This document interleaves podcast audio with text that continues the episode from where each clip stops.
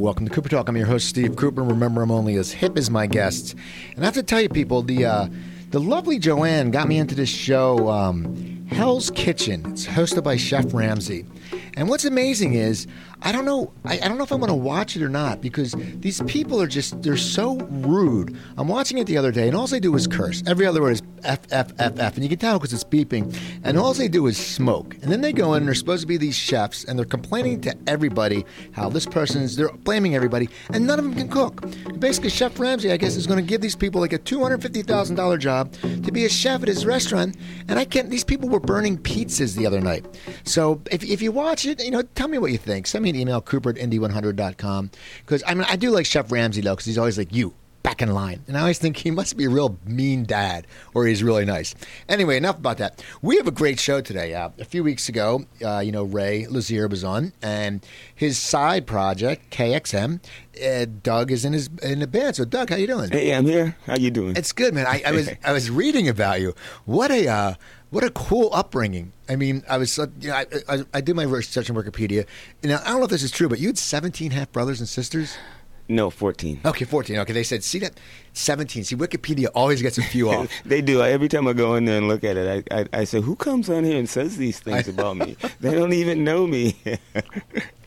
but no, ser- seriously, um, I, have always learned that any interview or anything that uh, you say in public, usually gets changed, uh, you know, immediately if it's written down, and you know, the, the, legends continue. You know, just think about all the le- rock legends stories that you hear that aren't true. yeah, like what are some what are some you've heard? Because you've been you've played for a long time. What are some stories you've heard that aren't true? Oh goodness, you know, I honestly can't remember at the moment. Okay, no problem. Um, I remember that the first time it ever I ever noticed it though was I was producing a band from Poland, and uh, and I had never met them, and this is like maybe a year ago, and uh, we were in the studio, and they kept telling me these stories that never happened, that these stories that they had learned about us, and I can't remember what the stories were, and I wanted to remember them so bad, um, but true, but but it does happen all the time. Now, now you were you were raised by your uh, great grandmother. Yes, and so in a very religious home. Very religious. He so now was music very involved in your home when you were younger? I know you said you started playing early, the, the sax and stuff like that, but was was a religious in going to the church? Was music very involved? Because I know a lot of it's Baptist, right? Yeah, but the honest truth is, is um, growing up with my grandmother for the f- first 14 years of my life, I went to a really boring church and I sat in the front row and listened to the preacher yell at me about everything that was wrong dancing elvis presley okay. being gay whatever you know it was all y'all going to hell. And that's all i ever remembered when i got home. My grandma wouldn't let, let anybody play any music in the house. And it, well basically it was just me and her anyway. And at that point she didn't allow anything other than uh, christian music in the house. But in the 50s nobody had records, nobody had record players really. I mean, a few people did, and people in my family did, but my grandmother didn't. So there was really very little music in, in the house that I grew up in. Now, when I left the house and went to visit relatives, oh, music was everywhere, every genre, everything you could think of, and that's where I soaked it all up at. And going to high school or grade school, um, you know, my teachers, uh, music teachers saw that I could sing in pitch and from a little child, and they would always make me sit in different sections, the the, the tenor, the the soprano, or the baritone, whatever, because I always sang the part, and she always wanted me to help that section sing as a little kid. So they always took me under my wing, and that was a good thing about it. There was, there was always art art teachers and music teachers that just seemed to love what I did, and they gave me the encouragement and taught me a lot of things, music theory and the things, those things. Just a little kid who's a sponge sitting there going, "What's that, teacher?" And they, well, this is a C chord, you know. And I, I just learned it all. But I was 23 when I started playing bass. Okay, so so you were young, you were singing, and they people saw that you had a talent and yeah. you had the voice, and they mm-hmm and luckily they took you under your wing because yes. there's no music in your house. So right. it's not, it's not, could you even practice at home, or would your no. grandmother yell at you? Yeah, well, uh, you know, I hate to paint a terrible picture, but I think she was getting close to getting Alzheimer's. Okay, and I think sometimes she didn't know who I was. All or, right. or, and so I was treated in a way that I didn't understand. Now, as a as a grown man, I look back and go, there must have been a problem there, but she just treated me like I didn't exist, or she didn't know me a lot of times, which really messed up my head. Well, Alzheimer's can do that. My mother's going through that right now, mm, and it, oh, it's it's. But I mean, she's eighty four, and you uh-huh. know, and it's fine. But and it's for a kid, it must be very hard because as you get older, at my age, I get very frustrated because you know, just I called her on Easter, and just the conversation, you know five times. So you're in Burbank. You're in Burbank. You know, and you sit there, and but but then you sit there, and when you're a kid, I'm sure it, it was. It, was probably hurtful. and You didn't know what was going. Oh, on. yeah. And as yeah, and as an adult, you can't get mad because it's like it's my mom. You know. Yeah, not anymore. I don't get upset about it. I really held it against her for years and years until I put two and two together. Actually, my mother and I talked about it about three years ago, and uh, we were starting to talk about how she was forgetting things and stuff, and so that had to be the reason, you know. And and uh, she was in her late sixties Okay. when I left. Okay. So so you're in, you're in when you go to get older and you start singing in school. Mm-hmm. Okay. Now when do you start really getting into the singing? Like saying, you know, as a kid it's one thing. You don't really No, no, no, no. Honestly, seriously, my mother says I was singing before I could talk. Okay. And I cried when they, they turned the record player off. When when I did live with my mom for the first three years of my life, um, she told me she said she always wondered what I was going to grow up to be like because she knew there was something going on with me that she didn't understand. Um, my my dad's side is really musical. Okay. They're, they're, they can dance, they can sing, they can do anything. None of them do anything, but they can do that. And my mom's side is more analytical. Very intelligent people. They don't they don't. It, the music thing is they like it, they get it, but nobody really plays music and stuff. Okay. So so I didn't under, they didn't understand me, and I didn't understand why they wouldn't let me enjoy music. But my point is, I've been singing all my life. Even as a kid, before I went to school, I remember I would sing something, and a little old lady would stoop down to me with tears in her eyes, saying, "I've got a gift." And I've always been told that all my life. That must be great. I mean, that's that's. I mean, it, it must be a little scary at it times. was scary and, and, and, and the thing is here's the deal people you know give me compliments and, and, and you know I, I, i've done a lot of things vocally and uh, i don't get it i listen to my voice and it's, i'll give you a scenario i have a friend who's really really good looking and i said what's it what's it like to grow up and look in the mirror at your face because you know just everybody knew and he says to me he goes oh i've been looking at that face all my life it's just my face That's funny. and that's the way my voice is. I, I've been singing all my life. It's no big deal. Uh, I'm glad that people like what I do, and it's very encouraging, and it keeps me doing what I do. But I would do this. You know, I ride in the car. I, the funny thing is, my friends when I was growing up used to make me not sing because I sang so much all the time. That's I like mean, me and talking. People are like, Steve, be quiet. yeah, shut up, Doug. Come on. Even my mom would get upset at me. That's uh, when I moved in with her when I was a teenager. She'd go, "Would you just quit that Bella and you can't sing anyway?" Because you know, I, I mean, literally, I was annoying. But here I am. So when when when when did you start your first band? Was that in high school? Actually, yeah, my best friend uh, said, "Hey, Doug, I'm starting this band. Want to sing in it?" And I go, "I can't sing." He goes, "Yes, you can." I go, "Nah, I'm not going to do it." He says, "No, come on over and check it out." So he came over, he handed me a mic, and I've been doing it ever since. What uh, what kind of music? were- I mean, what kind of music were you were your influences back when you started a band in high school? When you get older, what were you sitting there going? We want we got to sing this. Well, we the, gotta, the first group actually I was in, I was uh, about 16, and we, we, we sounded like the Temptations. It was five of us, and we did all the moves and the whole deal and sang along with records. Uh, then a few years later, my friend got a bunch of guys with instruments, and so we got together and we were doing Sly and the Family Stone, Chicago Transit Authority, Blood, Sweat, and Tears, because we had brass and keyboards. And Sly and Family Stone was one of my favorite bands, so that's the kind of thing that was happening. We, we, you know, we tried to dabble into rock as much as we knew, but we were really into soul music at that time. so you're going to high school, Mm-hmm. and then it says you went to college Yeah, for two semesters I in did. Florida. Uh, no, in Chicago. Okay. So Yeah. what was your what was your major? Did you want to go for music? Yeah, I majored in art and music. Uh, I I got a C in music theory and and didn't do anything else. Um, I got I flunked art classes because my teachers wanted me to do five to ten hour paintings and drawings, and I could do them in ten minutes, and they would always say I didn't take time. And when I would take a painting home and lie to them and say this is like an eight hour drawing and do it in five minutes, they give me an A plus on it. That's funny. So I, I got tired. I just said, "Ah, this is this is crazy." And as for music theory, all I wanted to know was, you know, the basics. And at that point, because I've been doing what I do for so long, and I was a pretty, uh, I was one of those kids back then that you couldn't tell them nothing. You know, I didn't think I knew the world, but I, w- I wanted to figure everything out myself. I didn't want anybody showing me nothing.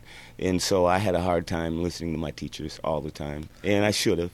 well, it's it's funny about theory because uh, Ray Luzier talked Mm-hmm. about that too. How like when he he just learned to play. So when he took theory, and I, I know I get it from a lot of very good musicians. A lot of them they don't really they never learned theory because they were just good and they didn't have to go. Th- and it sound it sounds weird to say that, but when some people are you know not a, a prodigy, let's say, they don't need to go through all that theory because what you're showing them. It's like me. I suck at geometry. Someone else can look at geometry and they can just see it. Me too. With you, yeah, with you guys, you know, him and you, you know, he drums, you sing, and then you know, you eventually you start playing the bass, Mm-hmm. which you picked up very good, which just shows you didn't need all the theory because you already had it. And I think that's sometimes the problem with schools. It's like acting. People sit there and they do this, do this. Well, if a guy just goes and just can act, so I know people say if you can just act, don't even take class because they're going to take away that talent. Right. You know, it, uh, I look at it this way. You know, there's two different levels of, of art. There's there's the art that people have to be told what to do, and and they get it. And then there's other people who are so obsessed with it, like sort of autistically, that they just kind of gravitate to whatever that is. And I, I've always said an artist is is sort of autistic in some ways because we obsess over things. I mean, why would someone sit there for eight hours and play a riff Right. over and over again? That's crazy, but that's what we do um, and that's all we do. We're so obsessed with this, and and um, you know, I tell lots of kids, especially uh, when I see that they're, I call them sponges. When I see a sponge like that, when I see a kid that's got that gift, I'll say to his parents, I go, "This kid's not going to be a doctor or a lawyer. He might not even do well in school. He, this is what he's going to do. I just want to let you know." When you struggle Right. with trying to get him to be normal, just understand that this is who he is. You know me, he's one of us. See, And- that's cool. That's good that you notice that and you encourage it because I think a lot of times parents, I mean, I was luckily my parents, we were all artistic in some way and our, our, my parents encouraged it. But a lot of times parents, that, that scares them. And it's like, you know, if a kid gets a C in math, you know, I mean, how many people you know become mathematicians? You know, what I mean, and it's how many and a doctor. You know, you have to know the body to be a doctor. You don't need. And with music, that's right. If, if a kid's going to play music, it seems like I mean, you think about it, the kids with. The, the musicians in my high school played all the All the time, time. all the time. It was like, and you sit there and go, "Wow," you know. And you, but it, but it makes sense because you you guys want it exactly right. Right. And I couldn't focus on anything but music. I mean, I flunked everything from first grade until college. I flunked everything. And they let me through. I don't know why. They knew I wasn't stupid, I guess. That's funny. But literally, I, I, I flunked. Even I've got my first grade uh, uh, report card. I save it. It's all E's except Oh, that's funny. except art and music. And then there is A plus. Okay, see that's amazing. so okay, so so you, you you leave college, and then do you join a band or what do you do? I mean, how does this how does this great I, career well, start? I was dabbling in bands uh, uh, at the end of my high school uh, time, those four years. You know, about I I was about 17 or 18 when I was starting to mess around with bands, just jamming with, with just you know a bunch of guys in the neighborhood garage bands. But uh, then I just kept moving on, and I kept finding more guitar players and more drummers, and we just you know one band after another. Um, and every band I was in, I thought was the greatest band in the world. We were going to make it, and we sucked really bad. I just didn't know any better. Right. But uh, I just kept doing it and kept doing it, and ended up here. You know. Um, uh, yeah. Well, it says that you you formed a band called Servant. Was that one of your first? Yeah, like- that was the first one that we actually thought that maybe we could get a record deal and the whole deal. Everything I've ever been in has always been a little left to center. I've, I've always been that way. And Servant was a Christian band in the 70s that played progressive rock music, which was, I mean, even rock music was of the devil in the 70s in in the Christian world. So what what we were doing was even even beyond that. So every time we tried to get a record deal with a Christian label, they just go, "Oh, we you guys are just too heavy. You're too hard for us." And How did you find How did you find that as your niche? Were you I mean, were you very religious, and, or do, how did you find the Christian the music? Oh, and I- what I- what's the difference between Christian rock and, and regular rock? I mean, There is no difference in, in in in the pure sense of reality. There is no difference. Okay, that's what I thought. The the difference amongst the people that like to put names on things is a Christian band is basically a bunch of Christians who go out to preach the gospel. okay, and and I did this because I thought I had to do this. Growing up in the Christian world, that was my world, and I just it was just a part of what you did. Later on, you know, I became very disillusioned with religion and all this stuff, and I finally found my own way, you know. But at back then, you know, it was in my twenties, you know, so I'm still searching for whatever wherever I'm supposed to be. Well, now you joined. You're in this band, and now you said earlier you started playing the bass at 23. Mm-hmm. So, okay, what gravitated? Because now you, you're an amazing bass player. Mm, you play like thank the, the two, the, big, the two, the two arm, but on the 12, the 12 string. 12 string, yeah. Okay, but so, and did you? First of all, because you are, as we talked, you knew you were good. You're musically talented. But what made you? I always think because you know you think every kid wants to be a rock and roll guitarist or like they Mm-hmm. want to be a drummer, and you love the bass because they're the they're the ones who can have like the coolest life. Like they, they, they don't hear like you never hear like you know bassists went crazy. I mean, you look at the old. Stones video. Bill Wyman would just hang out and look at Mick, and I'm like, that's the coolest cat around. How did you pick up the bass? Yeah, the bass players don't get no love, do they? um, you know, I've always been obsessed with bass. As long as I can remember, it's always what I gravitated to. Even though I sang all the time, I was always, when I listened to music, it was the bass that I wanted to hear. Um, so much that I would take a broom and walk around the house and play like I was playing the bass as a kid when I listened to music. It, to the point, even now, when I pull out old 50s and 60s records, I forget, or no, not forget, I'm reminded that there's drums. And I go, I didn't realize there was a guitar there. I didn't, you know, there's so many things I didn't even pay attention to because I was so, I was obsessed with bass. Okay. I was, w- finally, you know, I wanted to play bass so bad, but I couldn't afford to buy one, you know, poor kid from the ghetto. And it didn't it didn't occur to me that I could work and buy one. It was that wasn't even on my mind because I wasn't thinking about a job. All, all I wanted to do was make music. Um, one one time a guy came by my house and uh, brought me a bass. I was like 22, and he says, "Here, check this out since you want to play bass so bad." And I started playing it, and I remember I fell in love with it. He came back and got it about three weeks later. Then my best friend bought a bass for his girlfriend for Christmas, and he brought it to my house about about maybe three months before Christmas, and said, "Here, play around with this." I wouldn't give it back to him. Oh, that's funny. to this day, when I see him, he says, "You know, Doug, you know, you just, I could tell you just didn't want to give that bass up, so I just let you have it." That's funny. It's like no, it's mine. Possession is 99 percent of the law. Seriously, I would not, I wouldn't give it back to him. I cannot believe that I was that terrible. now, now you so you, you think Servant's going to be a good band. Now you're playing bass by then, Mm-hmm. Right, and so, singing. So you're you're, uh, but you're not getting the breaks because the Christian labels, for some reason, are saying, "Oh, well, you're too hard for us," which Right. doesn't make any. I, I just Well, know. back then it was. You have to understand. Anytime you, if you did anything outside of holding your hands together and saying Jesus in every line of the song, and if you were if you were loud enough where I couldn't talk to you, then you were wrong. So okay, It was that dogmatic. so are you guys getting frustrated at this point? I was. The other guys in the band, I don't think, because they're all still Christians and they're all still living their life in that world. For me, what happened was the guys got married. They all started having babies. We were together for like four or five years, uh, having kids. They decided at that right at the end. They said, "Look, we're going to maybe do one show a month and rehearse maybe once a month. The rest of the time, we're going to spend with our families. This is what God wants." And so I went, "Well, God." if you want me out of here, open the door up. And, and literally a couple weeks later, I got asked to join Petra, which was the, a real big Christian band at the time. And so I joined up with them, and then they broke up before I even did a show with them.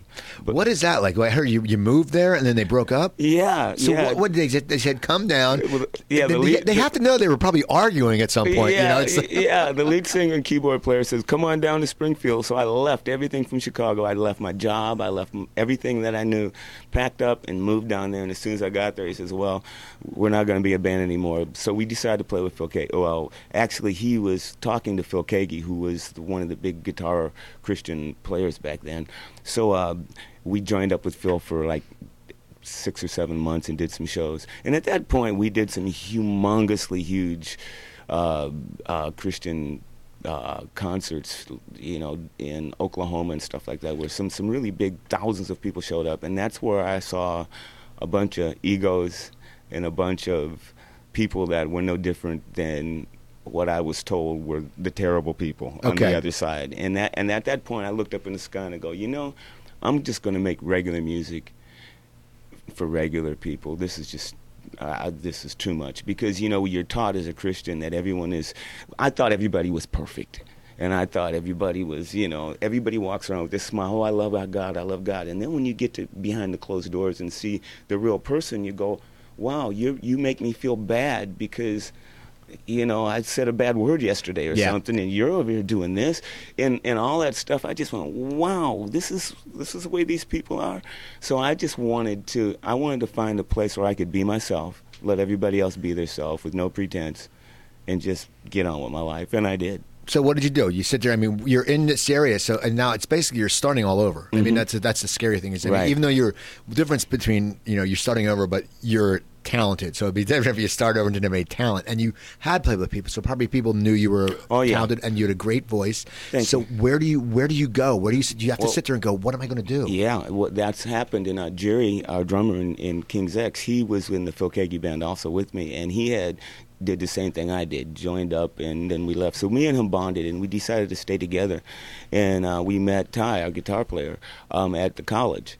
And um, I called him up, and he knew who I was because me and Jerry both had played at his college a few months earlier. So, So, he was in college, Mhm. and you were what college was that? um, uh, Was it a Christian college? yeah, it was a Christian college in Springfield, Missouri. so you had performed there, Yeah. and so he went to see you guys. No, yeah, he had coming to see us, yeah, and our sound man too, uh, who who became our sound man later.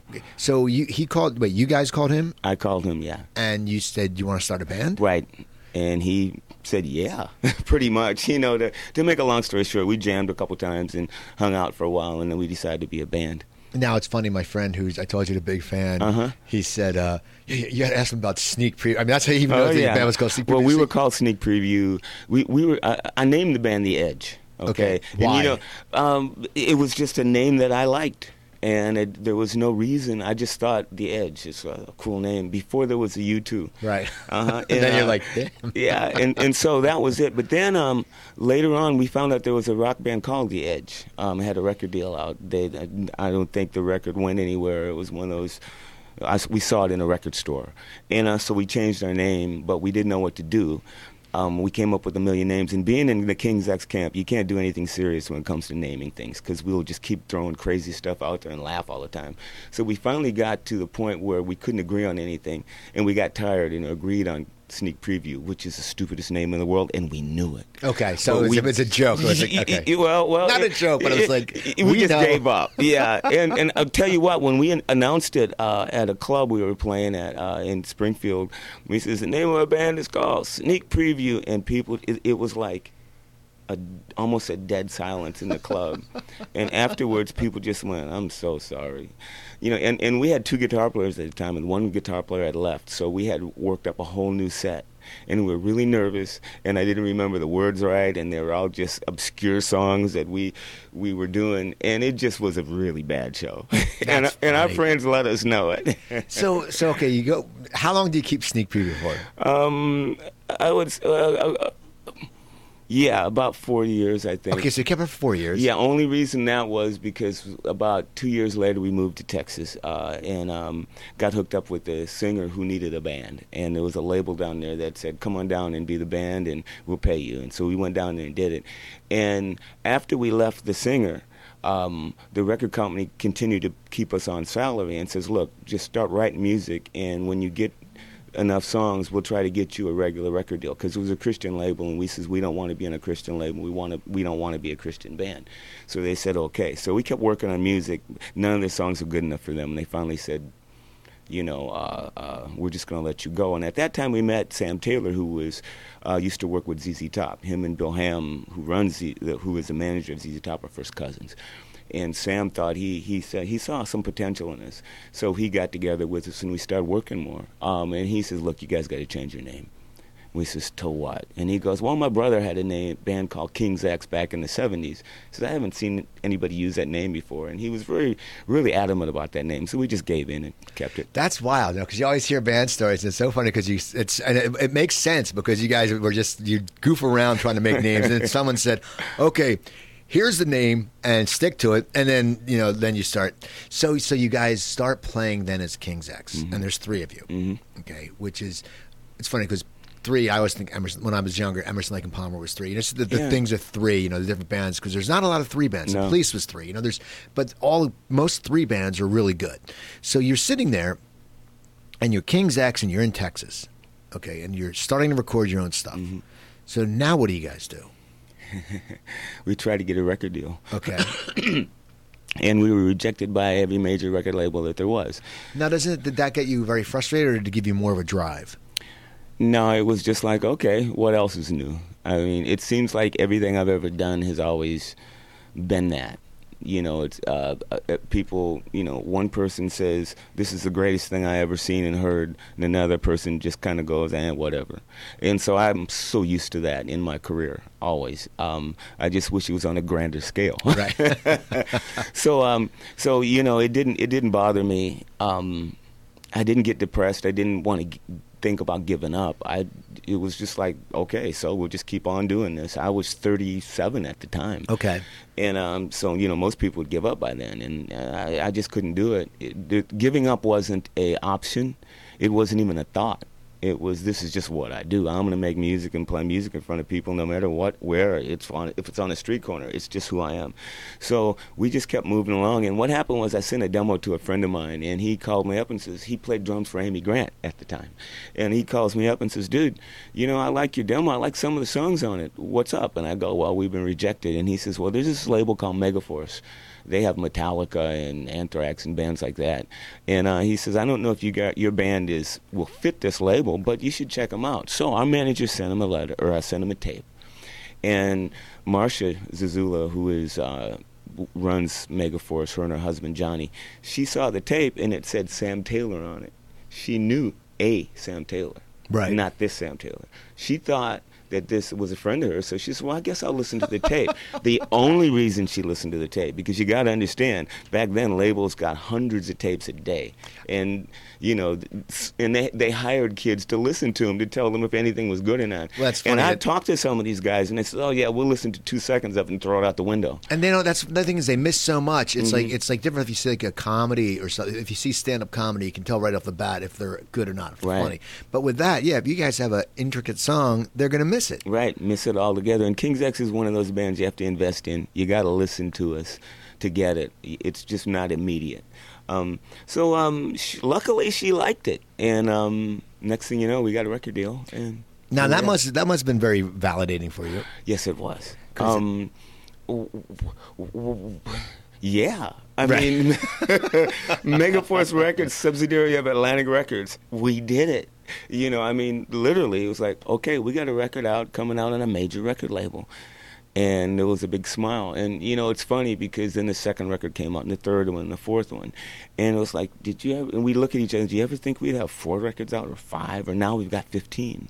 Now, how, when the, when the first one came out, it must be very, I, I've always thought about it like probably, it's probably like a book when you when the first one is done, mm-hmm. you, you, have to do all the music. You you guys get together, so you get that done, mm-hmm. and you're probably very nervous because it's the first one. But oh, then once you get under your belt, you're going, okay. But then the second one, you have to sit, you probably sit there and go, okay. Well, this one has to be better than the first one. Well, I mean, how does that yeah, work? With, how does that work with you? With you, did you guys all write together, or how did it all work? Um, you, did you feel pressured at all? Um, yeah, we felt a little pressure, but uh, the biggest thing is we always write and we always have a lot of songs, and we had songs that that didn't get on the first album, and and then we had written more songs. Each, Ty and I both, because we both write.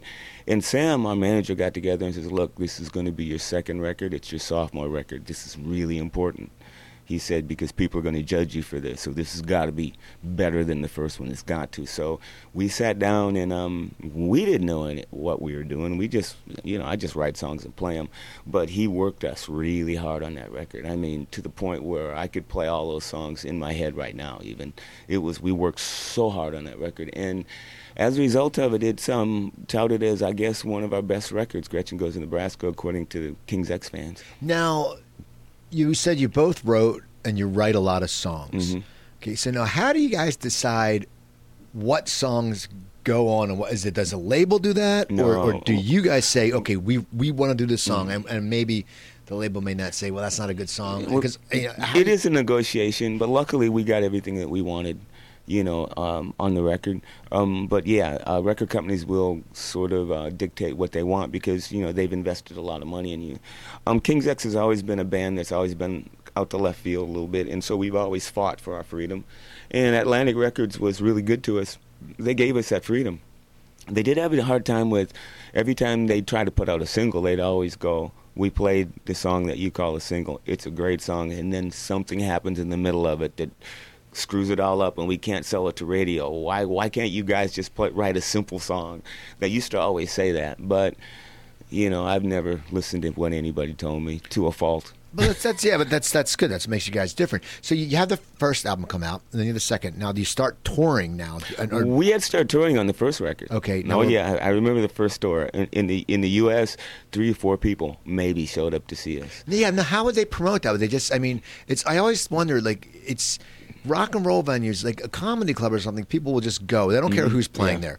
But music, most people, and that's sad because I mean, I you know, and I knew Hal Sparks guitarist Brian Crow, and uh, I went to see their band at the Whisky, and it was really fun. But if if Hal and Brian were on my show, this was years ago when I first, no, like three years ago when I first started out, I wouldn't have gone. I, I don't I don't go enough to see live music. But then every time I go to see live music, I go I should do this more. But a lot of people don't go to see live music because they don't want to take a chance on a band they don't know. Right. And now for you, I mean, three or four people showed up. What is that like playing to a crowd? Because you have sound, man. It's like, does it is it deafening to you? Because it's probably so loud that you don't hear people. Well, I tell you, we uh, back then playing for three or four people, we played like we were playing for a thousand people. We always have, we always will. It's just what we do.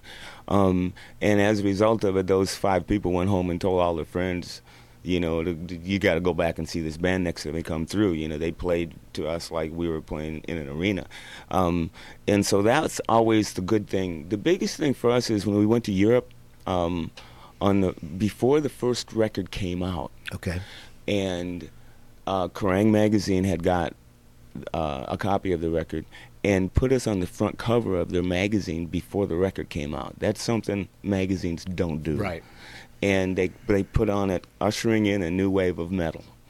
And they put our faces on the front of it. And as a result of it, England just bought it hook, line, and sinker.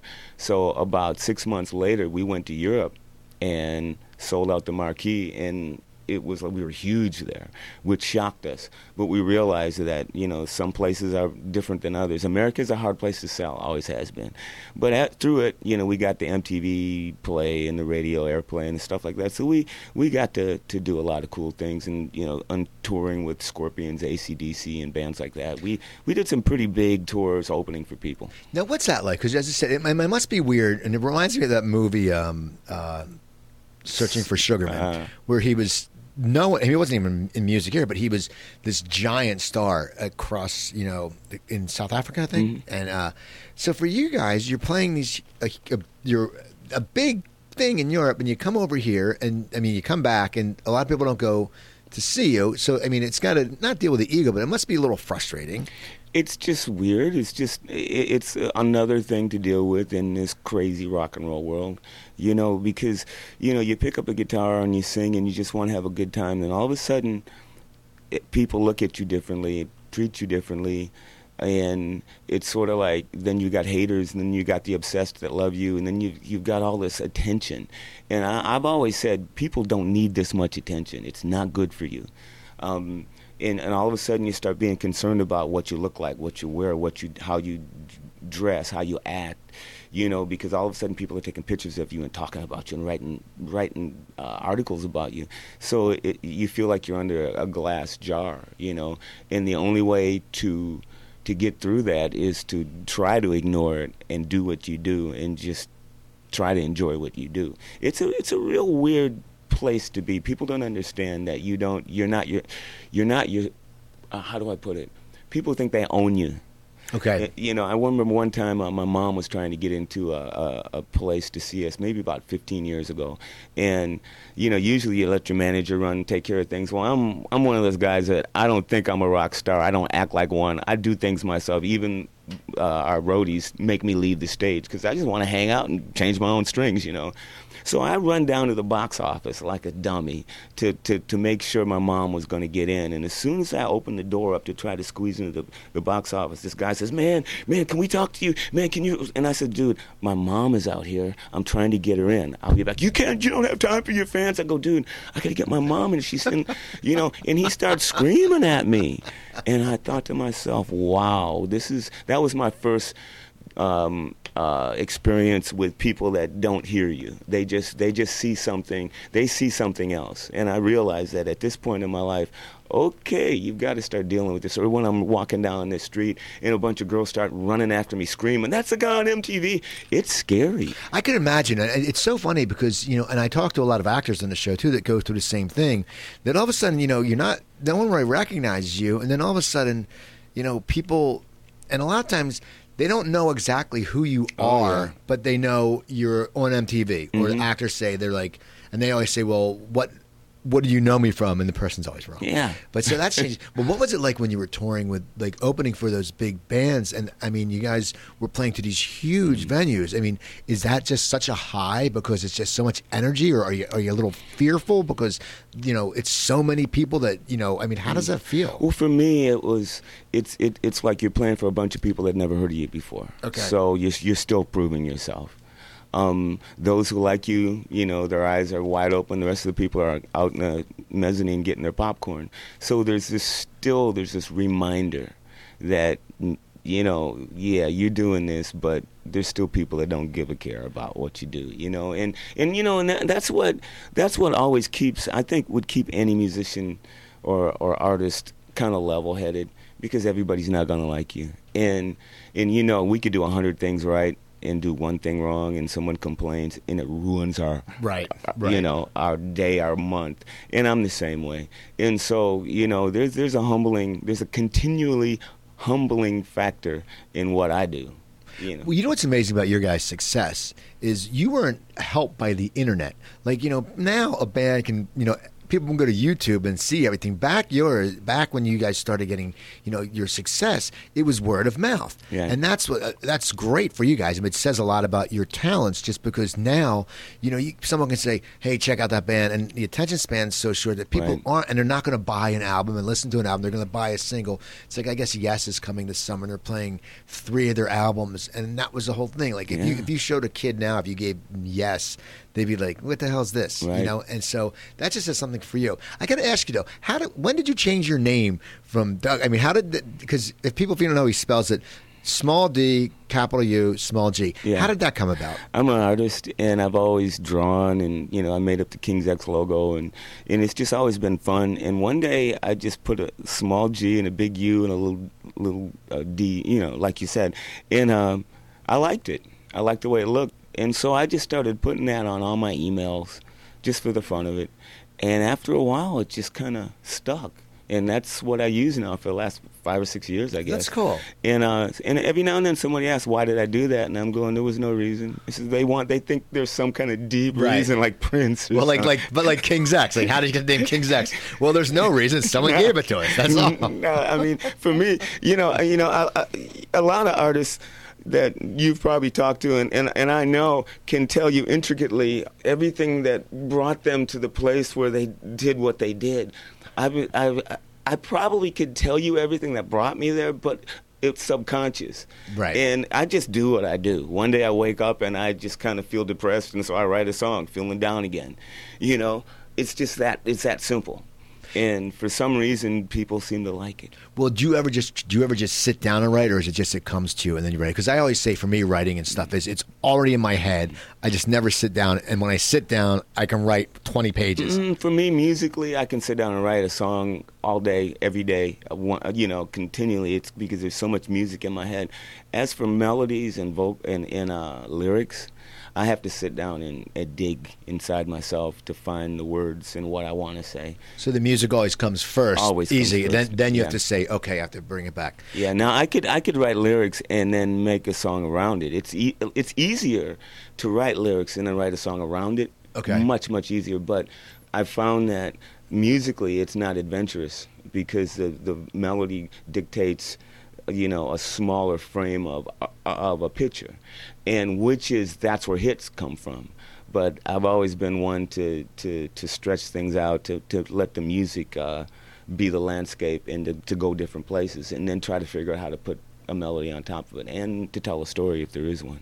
Now, how did you? It's so funny because we talked about uh, theory, musical theory earlier. And how did you uh, not stumble upon, but you don't see a lot of people that use a 12 string bass. How did that come about? Well, Tom Petersson from Cheap Trick, he's always played a 12 string Okay. bass. And basically, it's three strings to one note. You just press three strings down. It's not like a, a guitar that you're playing. You got to find each, all 12 strings you play uh, individually. It's not like that. It's rec- like a regular bass with the four, the four string configuration, but each string has three strings that are with it. So you press it down. So it's it's it's a no brainer. You just play it just like you play normal bass. It just has a, a bigger sound to it. But Tom Petersson from Cheap Trick has been using them from day one, and that's what was my biggest inspiration. See, that's cool. So now you, you've done a lot of side uh, projects through your career. Now, and we're going to talk about. Uh, KXM. Uh, yeah, well, we're, we, I, I, we'll talk about them now. Then we're going to see how you got to doing that with the side projects. Okay. okay, because I know. I mean, you had that was pound something or uh, Pound Hound. Yeah, now, now was that was that how did and how does it work with you guys in the band? You say, hey man, because you've been together for a long time. Mhm. Do you say, hey, you know what? Yeah, just take some time, and then you go, okay, and it's all copacetic with all you guys. Well, what's that? What happens with King's X is there's always downtime. You know, uh, back in the day when we were really doing major tours for seven or eight months, we come home for six months, and we just there'd be nothing to do. So I just wrote music, and and uh, I just kept writing, and all of a sudden I decided, well, I'm just going to put some of these songs out myself, you know, and I'll call it Pound Hound, like Dave Grohl did with Foo Fighters, Right. You know, because the first record that that Dave Grohl put out was all him, but he named it Foo Fighters, and I thought that was so cool. So I just wanted to follow in that footstep instead of going Doug Pinnick solo record, Pound Hound, and it was all me except for the drummer because I couldn't play drums, and and uh, Jerry and another friend of mine played drums, uh, a drummer from King's X, and I put those two records out, and then after that I put two other solo records out called Doug Pinnick, okay, or three actually.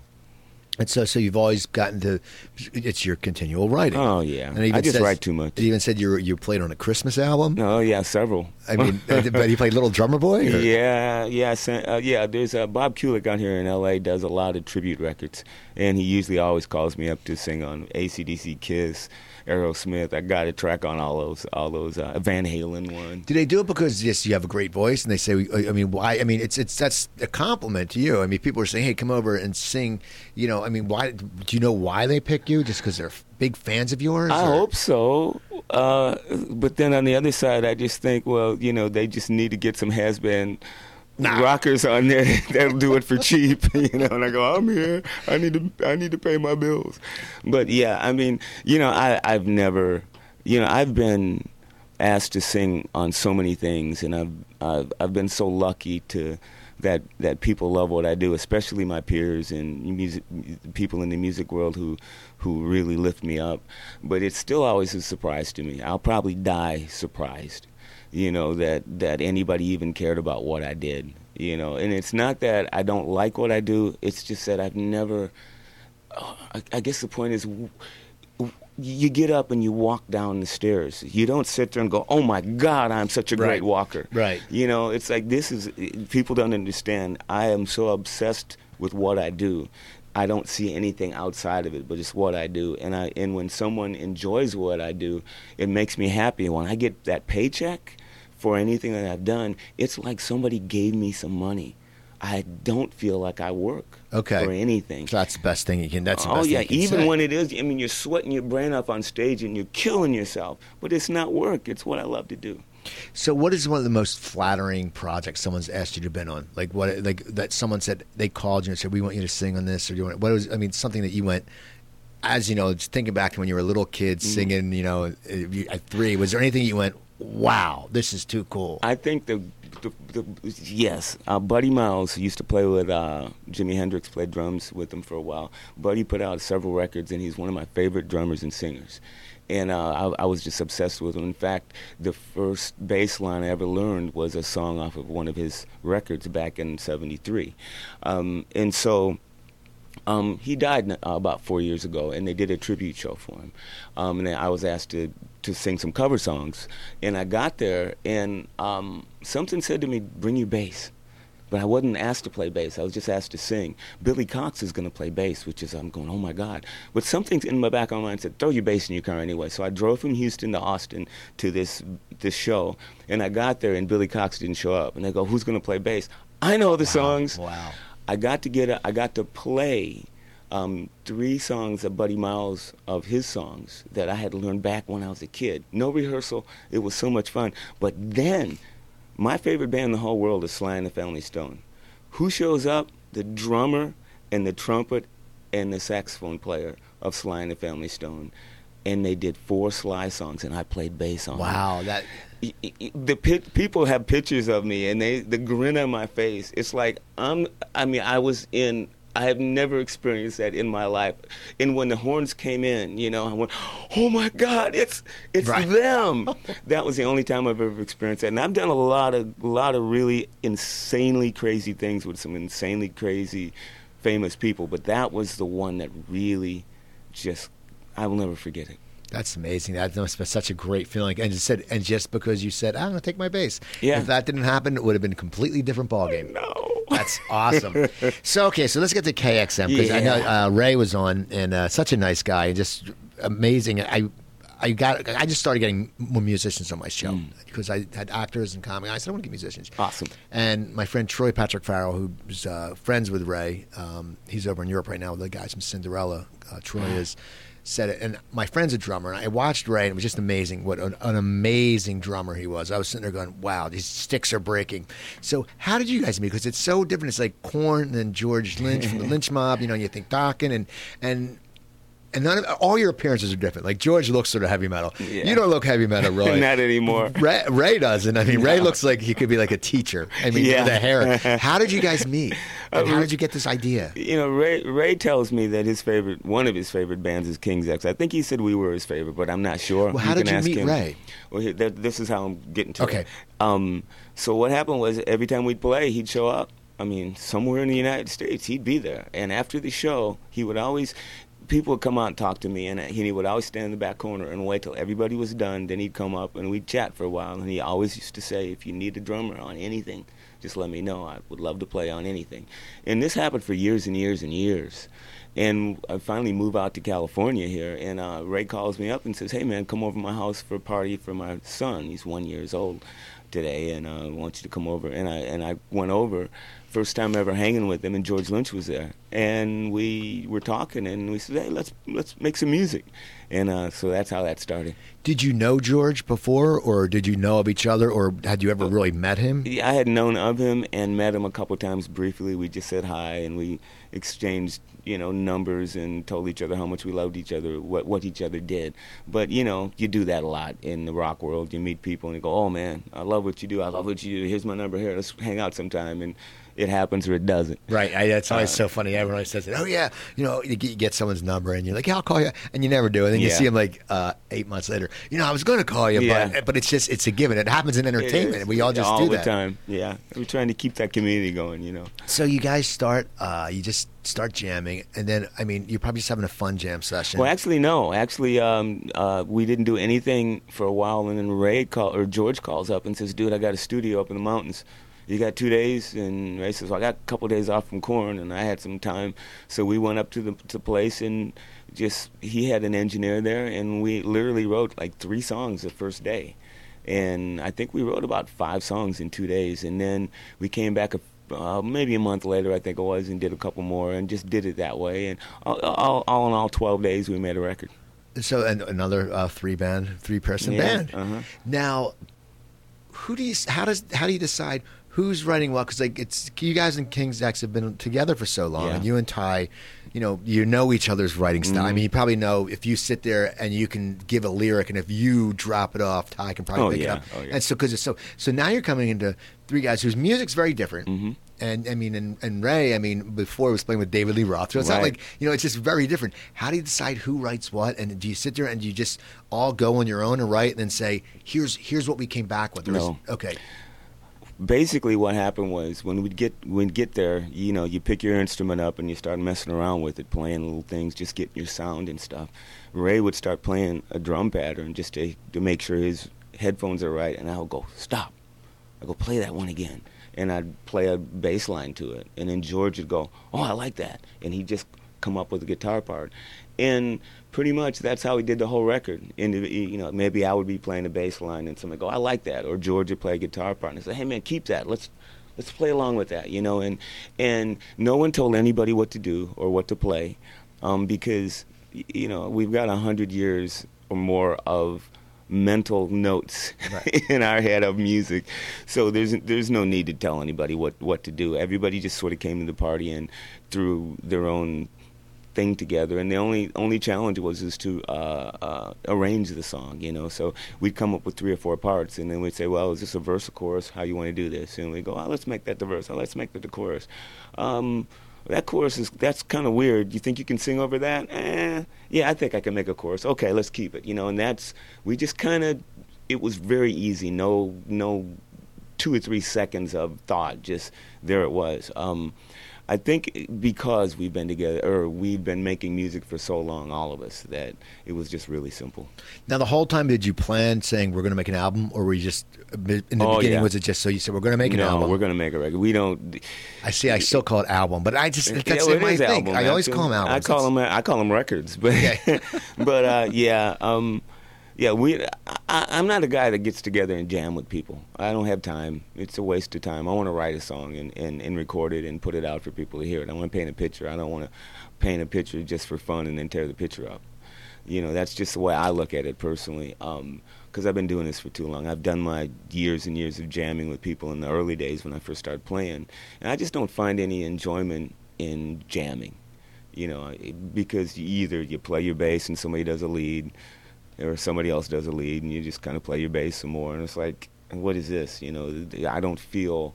I always feel like there's nothing constructive here, and I want to walk away and go, hey, this is a song we wrote. Okay, so now I, I see you guys do the Facebook page. Mhm. You guys know you're taking a lot of photographs. Mhm. Now, how does that come about? Did you guys? I mean, it's like it's so cool because it's it's like you know they're all cool looking photos. But did, now, do you sit there and say, No. Okay, d- does someone say, "Here's what we're going to do," or, or do you just get a photographer and goes, or does the record company say, "We need photographs"? No, uh, George and Ray have friends who take pictures, and and, and, and Ray has uh, uh, one of the guys that works with Korn. His name is Sab. We call him Seb, and uh, he just comes along, and he always has a video camera, and always has a regular camera, and he just takes pictures all the time, no matter what. There's hundreds of pictures, and and and we'll find a couple really cool pictures, and we'll put them up because you know, but you got to take hundred pictures just to get a couple cool Right. ones. But yeah, that's the way it is. It's just I don't even notice. I mean, I'll, I'll they'll send me a, a email of a picture. I go, oh man, we just put this up on Facebook. I'm going, oh dude, that's cool. I'm gonna snag it too. You know. So, do you guys plan to tour? oh yeah, as soon as uh, Ray can get some time off from Korn and and you know, and, and the schedule with King's X, you know, if there's time, and uh, Georgia's Lynch Mob, and I have another side project called Grinder Blues, a blues band that we just got signed to Megaforce Records. So we're just, um, I'm just juggling things around. Well, how did you find the guys in this other band? Bihlman Brothers, they're called. Two brothers. Uh, they have two records out. They're called the Bihlman Brothers, and they they're hired guns for blues players. And uh, we got together. Uh, actually met at Ray's house too. Yeah, and um, one of the brothers says, "So what are you up to?" And I'm going, "Well, I just moved out here, and I'm ready to, you know, just want to hang out and write music with people, and just try to get some music in movies and TVs." And he says, "Well, we've got two two songs in movies. We got Grammys for them. He says, want to get together and write with us? We're big King's X fans." I go, "Oh yeah." So I started hanging out with them, and we started writing together. And and uh, since they're totally into the blues, I go, "Man, let's just have fun and do a blues record, something between 1950 and 1965, just just lo-fi, just straight up, no brains. My baby just left me, you know, kind of songs." And so we said, "Sure." And um, a couple friends of theirs showed up and says, "Look, let's put you in the studio." They were producers and stuff, and we just went in and did this record real quick. Uh, it was a lot of fun. Uh, we wrote all the songs at at uh, um, Jabo's house with the guitar player, um, and it happened real quick. And so it's done, and we're going to put So it. you got all soon. these projects going on. So no, now what's up with the King's X? Uh, King's X actually we're playing this weekend in the in the, at the up on the East Coast. Um, I but- saw that you're in uh, Sellers. No, Yeah, Sellersville. Because I grew up in Cherry Hill, New Jersey. Awesome. But I, uh, yeah, check it. out. You guys are playing in Sellersville, and then you're playing uh, in two North Jersey areas. You're playing no, you're playing in Newton. hmm And I forgot I the forget other the one. other one. I, I, for, I, I don't even pay attention anymore. I just go where they tell me. Now, does the road does the road get tired to you now, or just because it's been a long time, or do you look forward to because you don't tour Um, extensively? I, I would rather be on a regular tour, on a regular tour bus, just doing three or four months and going out and doing it. But what we're doing is we do maybe three shows a month. We fly in. I hate flying in. I hate flying. Um, it ain't that I'm scared of it. It's just, you know, when you go to the airport, you just feel like a second class citizen, and just the way you're treated, and waiting and waiting, and and stuff. And I just, I just don't like it. And then you get to the, you got to, you know, rent a car, get to the venue.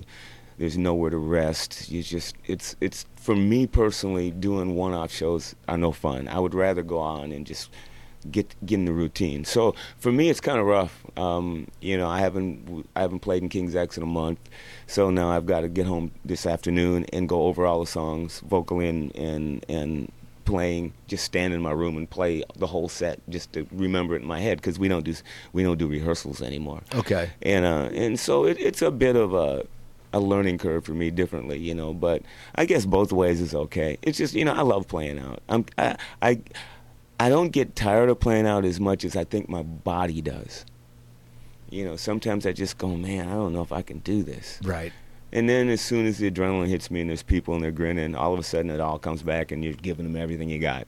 So if we have about five minutes left, Sure. so if you and KXM go on tour, is it going to be a big tour? Or is it going to be like just local LA, or what? What, what is your idea for that? We don't know. We want to take KXM as far as we can take it. Okay. Um, we've got some great offers, I'm told. Um, some festivals, some European shows, some J- Japanese shows, um, and stuff like that. And um, you know, there's excitement about KXM that that I haven't seen in a long, long time uh, in anything that I've done. So you know, we want to really uh, capitalize on it and see how far we can take this. And you guys are. It is a super group because you guys are. I mean, they always use the term super group, Yeah. but you are. That's I what mean, they call us. But you guys are because you all Mhm. are great. I mean, I always I always tweet jokes about a super group. You know, Johnny Rzeznik and Amal would be the Kaja Goo Goo dolls. I do stuff like that. But you guys are an actual. You're an actual super group. So that's awesome. So, so the album now the album is in Best Buy now. I know that Yes. because I, I, I follow your posts on Facebook. Cool. And um, iTunes, uh, Rat Pack Records. You can get it. You can get the record Now, anywhere. what, what's your favorite CD of it? I mean, your favorite track off it? Would you say if, if they said if someone said we're gonna go, we want to buy one track, what would you say the track for you is? I think Faith. Okay. Any reason why, or just Um, only because um, it it's up tempo, and I think if when somebody puts it on, they're gonna rock to it. You know, um, and hopefully that'll open the door for them to hear the rest of the record. Because you know, you, when you pick one song, that's just not representing the whole band. Right. So you just want to give you want you want to open the door and make it go. Oh, I like that. Let me hear what else you got. and now when do you have, do you have any uh, idea when the blues project will come out that you're working on? Um, July. okay, and you're already in studio recording it. Uh, it's been done. Okay, it's been so- done for almost eight months. We've just been uh, well. I've I've have an, I have so many other projects. Right. We've just been kind of juggling them around to, to make that happen. Because I have another band called PGP, which is Eric Gales blues player, uh, Thomas Pridgen, who played drums in Mars Volta, and me. And we're called Pinnick Gales Pridgen, and that came out about nine months ago. now, how did you guys meet at Ray's house again? no, that I, I, I've uh, I've known Eric for a long time. When he was like 17, he, his band opened for King's X 20 years ago, and he's uh, one of those child prodigy guitar blues players. And um, I've always known him. But Magna Carta Records called me up and says, "Look, you wanna? I've got these two guys here." Let's uh, put a band together and put you in the studio and put a record out. And I'm going, okay, sure. It's sort of I did it for the money, you know. It was a fun project. it's amazing that you know when we talked about that earlier about you know you you weren't you guys weren't hard uh, you were too hard for christian rocks and it just goes to show that you know you got you were resilient and now it's like you have four bands i mean most Yeah. most people could sit there and be like if they were in one band that's successful they'd be happy but it's what's cool is it seems you you're excited about every project which Oh, is yeah. good because a lot of times people sit there and they go you know i'll just do that you know just because i'm bored or what if this doesn't work out But that must be great but you really have to wear a lot of different hats on, on your musical tastes Yeah, I do, and it's uh, it's a lot of work, but it's just. Uh, what else would I do? That's where I look at it. I'm, you know, I'm really, really lucky. I haven't had a job since I was 30 years old. You know, I've I've made a living at doing this. Um, not a big living. I've not made lots of money, but this is my job and I love it. And I just wake up every day going, dude, I get to do what I love to do when I want to do it, and get paid for it. I, I, you know, slap me if I complain. oh yeah that's the thing but at least you have that attitude a lot of people are like oh well you know you know some people you work in the industry Oh, I, so there's I some have divas those. and I have those are just- moments. Okay, well, you, you I- I can though. You have four bands. So okay, so give give your info. Like, are, are you on Twitter? Do you tweet? Um, yes, I tweet. It's uh, whew, I don't even know what it is though. Well, you know, people just type in uh, D U G Pinnick, Pinnick, yeah. and then you'll find it. Yeah, you you'll should find, find his it. Pinnick. Now, do you tweet a lot? Uh, yes, I do, but I don't go to Twitter. I always I always put things up on Facebook, Okay. and it automatically goes on Twitter. And now Facebook. There's Facebook Doug Pinnick uh, or Doug Pinnick fan uh, page. Uh, we have Grinder Blues, uh, uh, uh, KXM, Pinnick Gales Pridgen, Let's see that, and he's got more. uh, and 30 Year Experience. If you look that up, there's a jam band that I have that we uh, we just kind of jam out for hours and hours Cool. and record them. Okay, I, want to thank you for coming. You're on. Welcome. Thank you. People, uh, God, follow him, please, and follow me at Twitter at Cooper Talk. Also, go to my website coopertalk.net. I have uh, I'll be posting my 250 episode up there today. Awesome. Also, if you go to uh, if you have an Android device, go to the Google Play Store, type in Cooper Talk, one word, you get the Cooper Talk app. All my you can hear all my things there. Send me an email, Cooper uh, Cooper at Indy 100. Send me an email, tell me what you think. Stitcher and iTunes, also Cooper Talk, one word. Remember, every Tuesday I host crappy comedy at Jimmy's Place on San Fernando Boulevard in Burbank. And yeah, that's about it. I want to thank you guys for listening and have a wonderful weekend. Don't forget, you know, I'm Steve Cooper. I'm only as hip as my guests. Don't forget, drink your water, eat your vitamin, take your vitamins, and eat your vegetables. You guys have a great weekend, and we'll see you next week. I'm gonna have to